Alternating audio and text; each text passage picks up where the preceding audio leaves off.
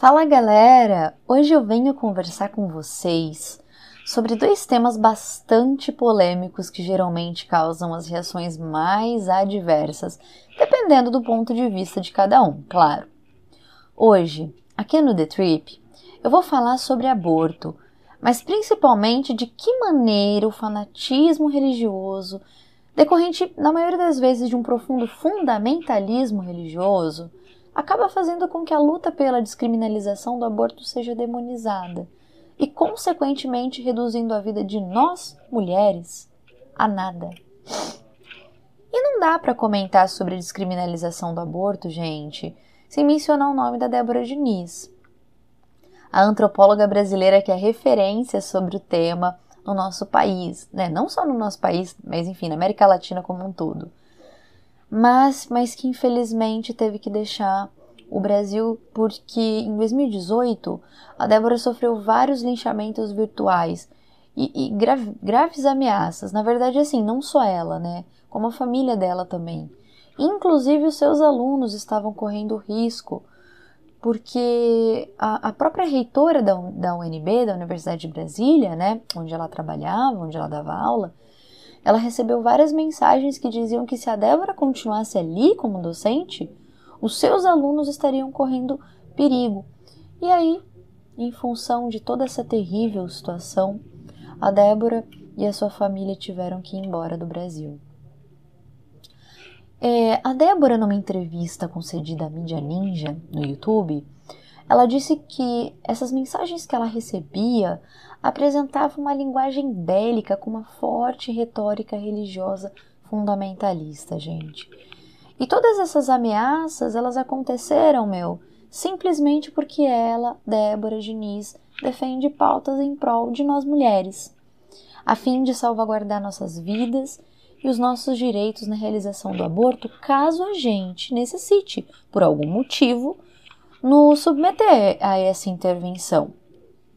E aí, numa outra entrevista concedida para o jornal El País, a Débora diz o seguinte, gente, que o aborto ele é um procedimento realizado no Brasil por uma a cada cinco mulheres até 40 anos.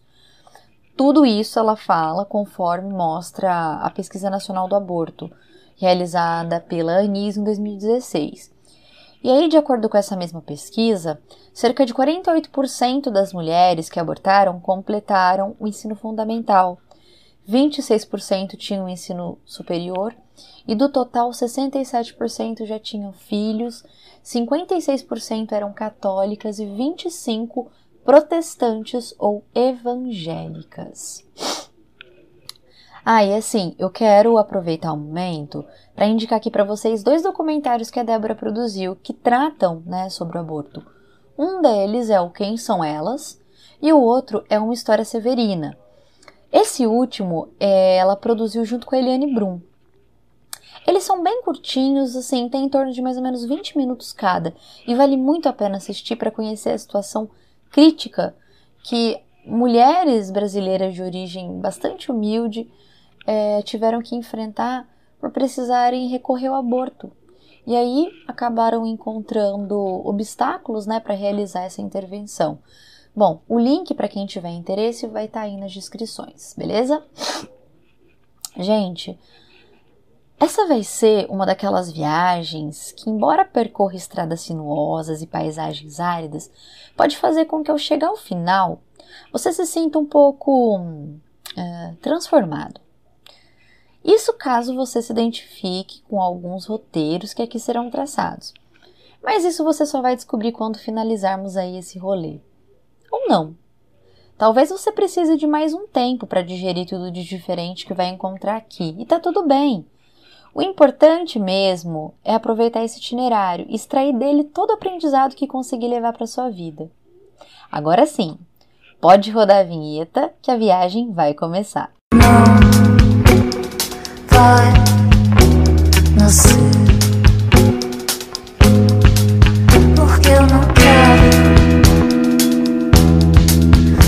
Porque eu não quero e basta eu não quero.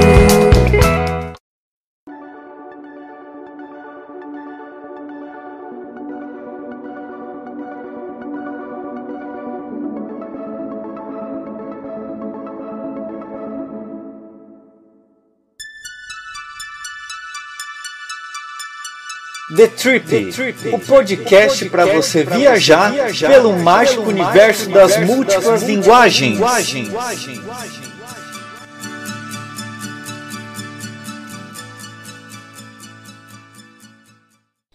Uma menina, uma criança, 10 anos, violentada durante anos pelo próprio tio.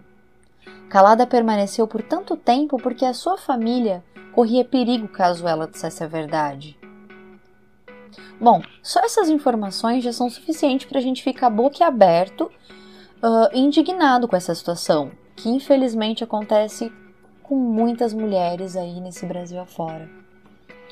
Para muitos de nós, é, essa situação é extremamente revoltante, porque de fato é revoltante.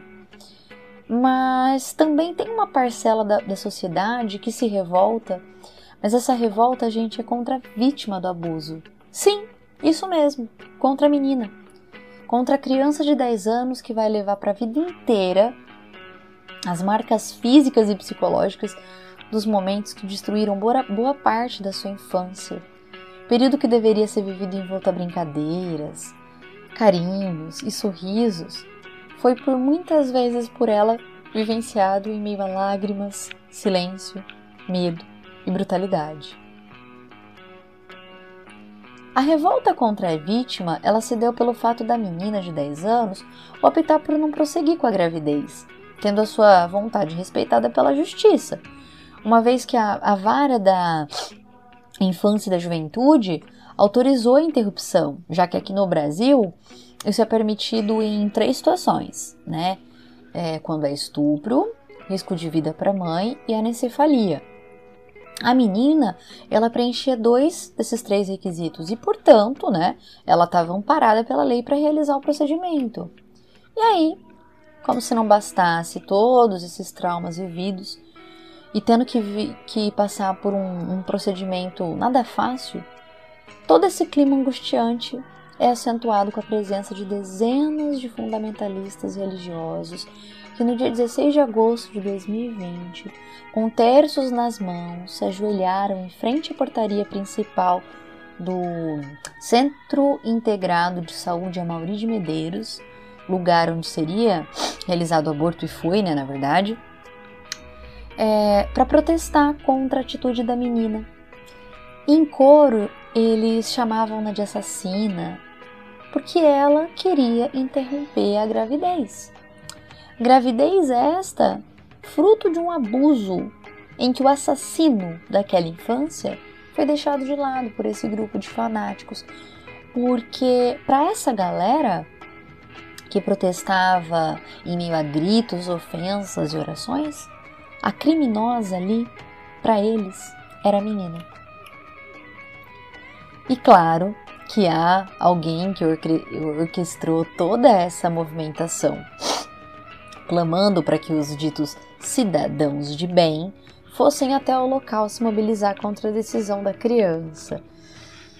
Enfim, não é novidade para ninguém que essa pessoa é a extremista Sara Giromini, que além de promover esse ato absurdo, ainda colocou na internet os dados confidenciais da criança, como nome e endereço, o que, enfim, vocês sabem, é extremamente proibido pelo Estatuto da Criança e do Adolescente. A boa notícia é que não foram somente esses fanáticos religiosos que ocuparam o local. Por outro lado, integrantes do Fórum de Mulheres de Pernambuco se reuniram também em frente ao centro médico e, em coro, elas disseram o seguinte: A vida dessa menina estuprada importa para toda a sociedade. O aborto legal é um direito. Não vamos abrir mão disso.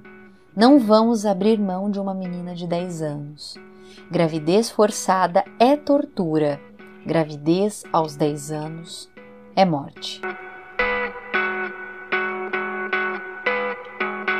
Bom, e com relação a todas as ofensas direcionadas à menina em função da decisão dela uh, interromper a gravidez, a Dagmara Spouts na sua coluna intitulada Reações ao Aborto de Criança Estuprada Revela um Brasil Desumano e Fundamentalista, ela diz o seguinte, galera.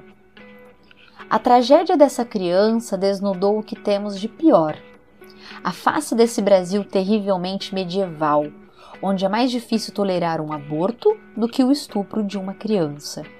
Os cidadãos de bem brasileiros, tão indignados com o aborto que lhes fere as crenças, poderiam usar o mesmo ímpeto para lutar pela vida de milhares de crianças que vivem em condições miseráveis, que são expostas ao trabalho infantil e às violências de todos os tipos. Eu concordo plenamente com a Dagmara, porque assim, Uh, como que é possível a gente viver num país, gente, com tantas injustiças sociais que fazem com que milhares de crianças trabalhem desde a mais tenra idade uh, e vivam em condições míseras, sofram os mais diversos tipos de violência? Enfim, como é possível que toda essa crueldade seja ofuscada e a interrupção de uma gravidez em uma criança? Ganhe holofotes e seja o motivo da preocupação desses cidadãos. Bom, mas aí é que chegamos ao ponto central desse podcast. O fundamentalismo religioso, quando levado ao extremo, gera o fanatismo, o que, segundo estudiosos, inclusive alguns religiosos, é uma das respostas a essa pergunta e uma das raízes desse grande problema. E aí, pessoal, nesse sentido, as mulheres que fazem parte do grupo SOS Corpo, numa interessante matéria intitulada Fundamentalismo Projeto contra a Vida das Mulheres, elas afirmam o seguinte: o fundamentalismo vem atuando sistematicamente para controlar os corpos e vidas das mulheres, para criminalizar comunidades desassistidas pelo Estado para atacar a diversidade de pensamento e de modos de existir no mundo. É, essas mulheres, é, elas ainda reforçam os seus dizeres com a seguinte colocação: a cena daqueles homens e mulheres fanáticos, conservadores, evidencia que o fundamentalismo não é uma ideologia ou um discurso moral é uma força política, econômica, cultural e religiosa, com práticas de violência e discursos de ódio e crueldade que questionam a própria condição humana. Uma, uma violência que se justifica a partir de pressupostos bíblicos universais.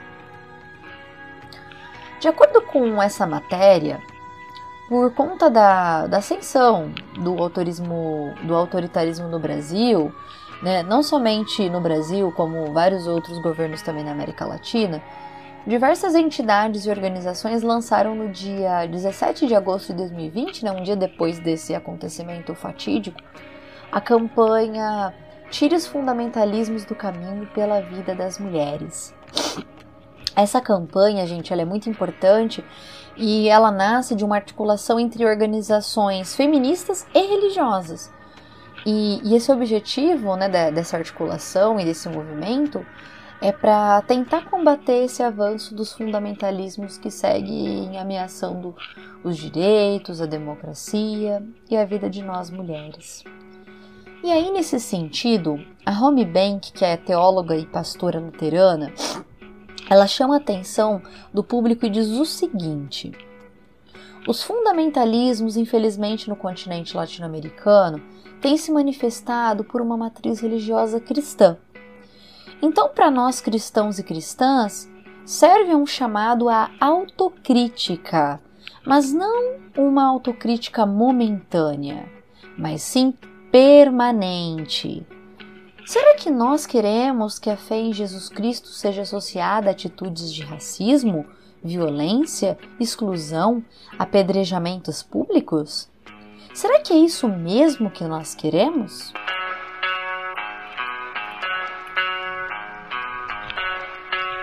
E para que vocês percebam como a cena daquelas pessoas que condenaram a menina chamando-a de assassina tem fortes influências decorrentes de um profundo fundamentalismo religioso, eu vou mostrar aqui algumas citações de estudiosos da área da filosofia e da teologia que apresentam várias pesquisas que evidenciam como o fundamentalismo religioso pode servir de mola é, propulsora para discursos e comportamentos intolerantes, produzindo, assim, um fanatismo que é totalmente nocivo para a nossa sociedade.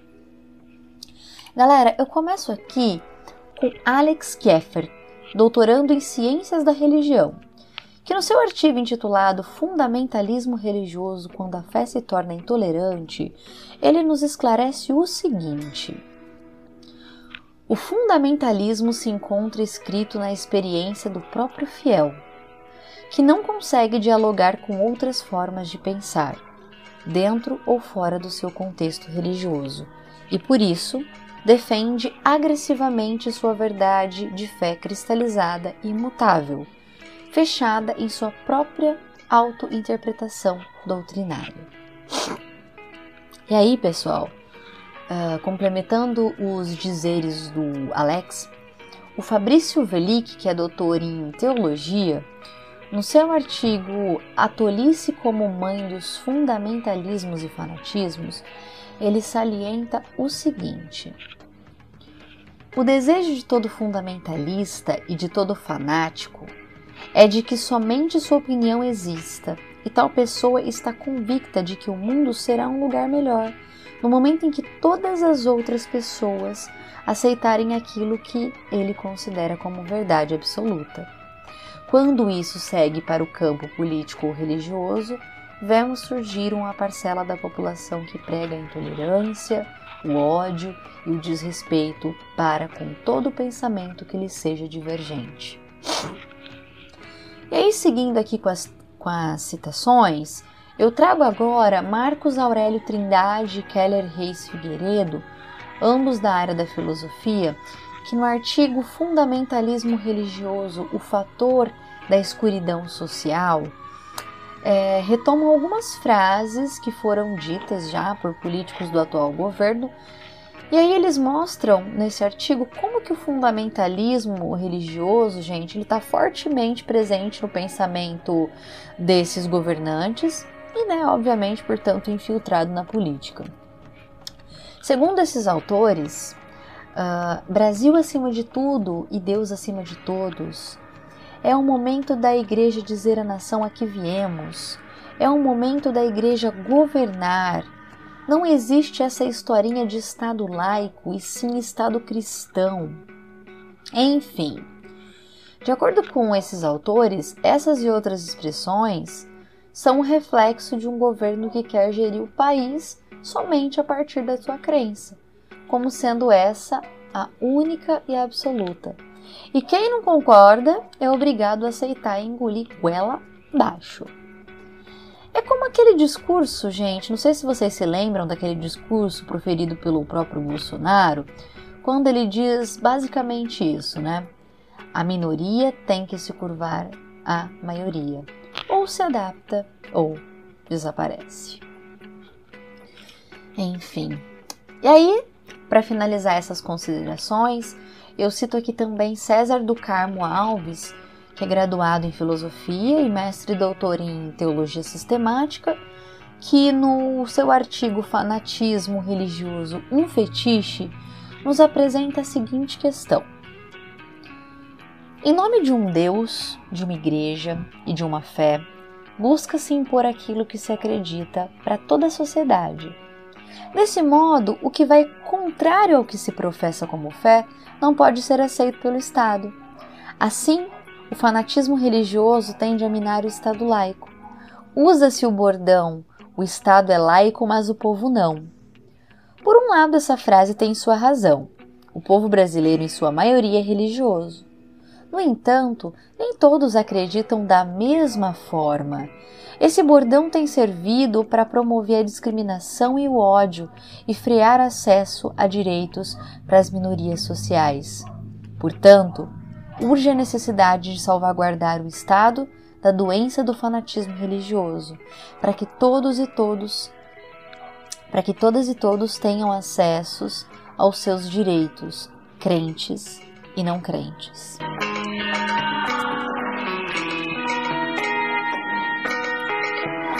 Bom, gente, por tudo isso que esses pesquisadores nos apresentam, é bem difícil, né, não, enxergar como que esse fundamentalismo religioso, que é produtor muitas vezes do fanatismo, hoje mais do que nunca, ele está encontrando eco nos discursos de políticos e militantes da extrema direita.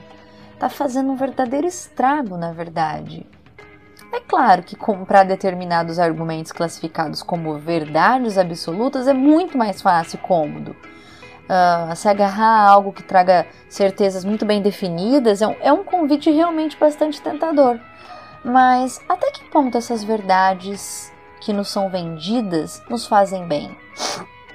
Na realidade, como vocês puderam observar anteriormente, muito pelo contrário, isso só nos faz mal nos faz retroceder, não permite que a gente evolua o nosso pensamento. E aí a gente só acaba atrasando a nossa vida e a das outras pessoas.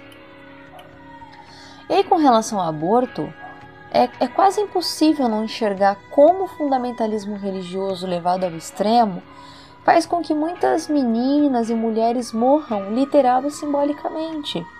Ou seja, Literalmente porque faz com que as intervenções que poderiam ser rápidas, simples e legais, né, no sentido de dentro da lei, elas acabem acontecendo na clandestinidade, condições precárias ou com a ingestão de medicamentos duvidosos, colocando a vida de muitas mulheres em risco. Mas também ela pode matar simbolicamente, porque quando a mulher é vítima de abuso sexual e ela sobrevive mesmo após a realização do aborto, muitas delas acabam morrendo por dentro. Porque assim, lá no, no seu interior, no âmago do seu ser, ainda vai residir as sequelas de todo o mal que, que lhe causaram. E esse mal, assim, em todos os sentidos. Seja monstruosidade feita por quem praticou o estupro, seja por todas as ofensas e humilhações que ela sofreu das pessoas que classificavam ela como, é, ela como assassina, é, as quais, enfim, muitas vezes cegas né, por esse fanatismo, não conseguem enxergar que a vida daquela mulher foi usada e abusada e mesmo assim ainda tida por essas pessoas como a culpada pela situação trágica que lhe aconteceu. E aí essa mulher é obrigada a conviver com olhares e discursos julgadores que muitas das vezes vão servir de porta de entrada para doenças psicológicas que poderiam ser evitadas ou pelo menos minimizadas se ela ao menos tivesse sido compreendida uh, e amparada nesse difícil momento da vida. E aí, gente, por essas e outras que eu fico me perguntando como que pode? Como que pode essas pessoas que se dizem ser religiosas condenar o próximo? Apedrejar e crucificar uma mulher, uma menina, por uma decisão que diz respeito somente ao seu corpo, à sua individualidade, em que a mulher deve ter o total direito de escolher se ela vai querer continuar com a, gravidez ou, por algum motivo plausível, interrompê-la. Como? Será que eles não pensam em nenhum momento que essa mulher, em determinados casos, pode não ter condições econômicas ou psicológicas para cuidar daquela criança e dar o um mínimo que ela precisa para viver? E mais, que se fruto de um, de um estupro, aquela criança vai sempre lembrar aquela mulher do filme de terror que lhe aconteceu e passar a vida toda atormentada por cenas terríveis? Por que não estão agora em frente ao presídio gritando assassino pro tio que estuprou a criança de 10 anos? Por que, que o aborto choca muito mais que o estupro? Sabe, a impressão que dá é que assim, essas pessoas elas sentem prazer, sabe, em apontar como pecadoras as mulheres que precisam abortar. Chega a me parecer assim algo sádico até. Eu acredito que muito provavelmente essas pessoas se sintam assim superiores, né, dotadas de toda razão, pelo simples fato de, sei lá, irem à igreja e ouvirem dos seus líderes religiosos a palavra de um Deus que muitas vezes tem a sua imagem deturpada pelos interesses políticos desses que se dizem líderes religiosos, mas que, como diz o próprio pastor Henrique Vieira, não passam de coronéis da fé, que promovem uma mercantilização da religião e pregam um cristianismo sem Cristo, sem amor, sem compaixão e sem misericórdia. É, e falando do, do pastor Henrique Vieira, gente, numa entrevista concedida para o jornal O Dia, é, o pastor, esse pastor que eu falei agora, ele faz a seguinte colocação. A religião é um atraso quando tomada pelo fundamentalismo e pelo extremismo, colocando o dogma acima do amor, estimulando comportamentos intolerantes e violentos. Contudo, a religião, quando vivida em amor, como é para ser, é fonte de compaixão verdadeira, amor ético e sinal de paz. E aí, sobre a situação da menina de 10 anos, que foi estuprada pelo tio, o pastor Henrique, ele se mostrou muito solidário com ela, e aí numa publicação no Twitter ele disse o seguinte: Repúdio aos fanáticos que estão pressionando a família para que ela não aborte. O fanatismo não defende a vida, mas o dogma. É moralidade sem amor que gera a morte. E aí depois, numa outra publicação, ele com, complementa né, os dizeres dele e ele diz o seguinte: Existe um tipo de leitura bíblica de organização de igreja e de percepção sobre Deus que corrobora a violência contra as mulheres. Esse sangue começa a ser derramado em muitos púlpitos e na visão patriarcal sobre Deus.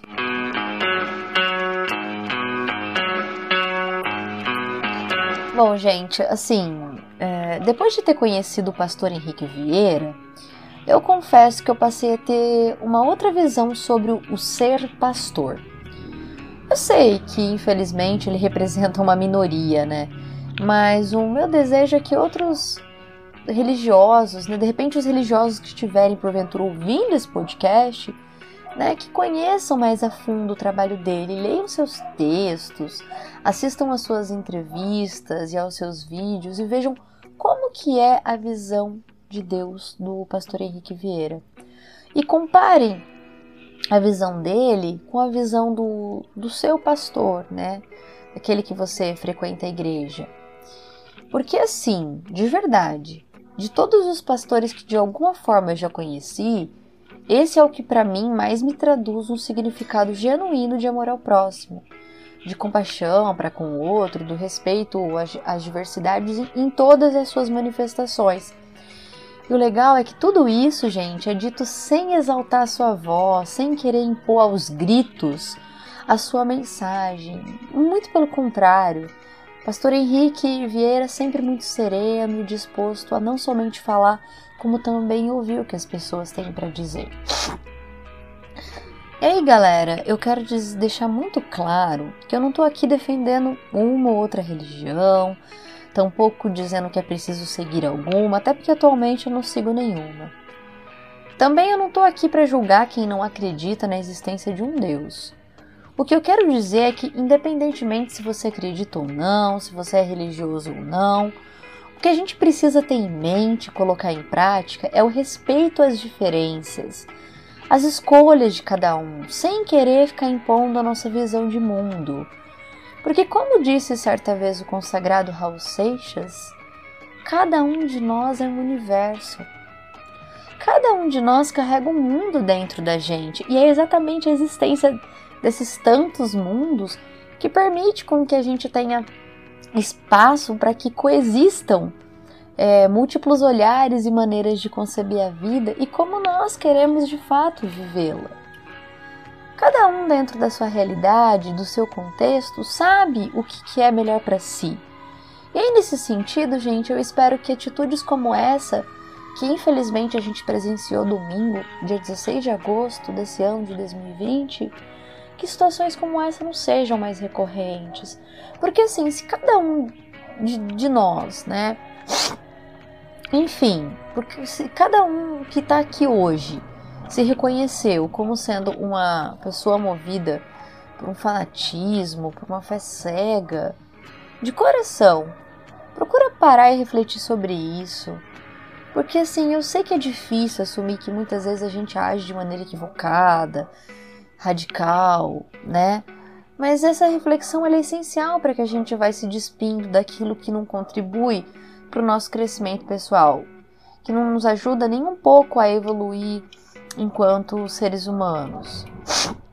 Vamos deixar as pessoas viverem a vida delas e serem felizes da maneira que elas acham que lhes é uh, mais aprazível, da maneira que, que elas têm possibilidade de viver.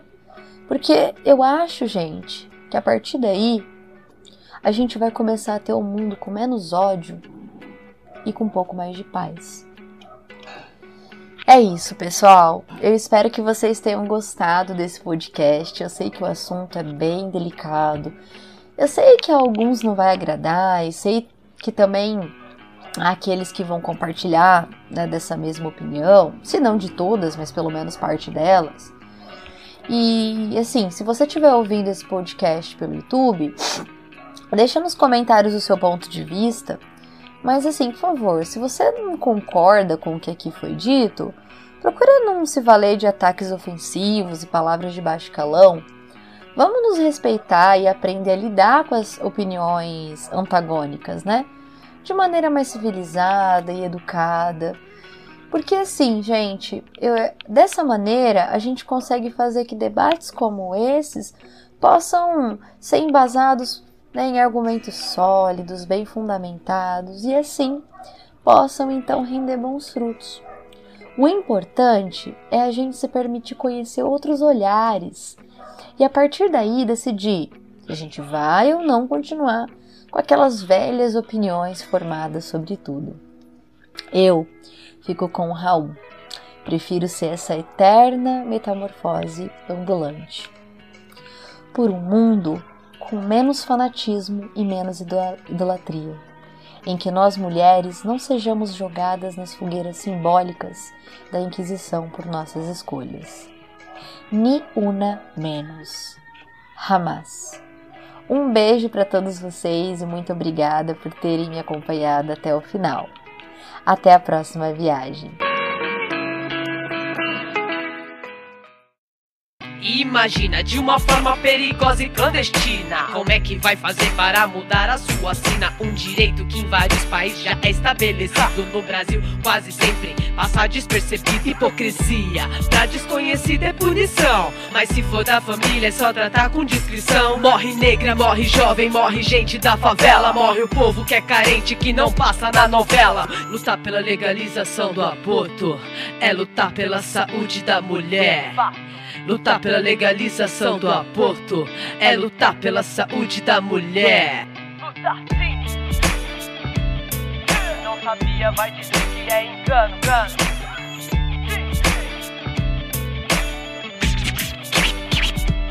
Um milhão de abortos no Brasil por ano. Vai dizer que não sabia, vai dizer que é engano. A cada sete mulheres, uma já fez aborto. Isso é estatística, não é papo de louco inseguro, feito de uma forma clandestina. Acorda Brasil, o nome disso é chacina. Acorda Brasil, o nome disso é chacina. Direito ao próprio corpo, legalizar o aborto. Direito ao próprio corpo, legalizar o aborto. Você escutou The o podcast que faz viajar pelo mágico universo das múltiplas linguagens.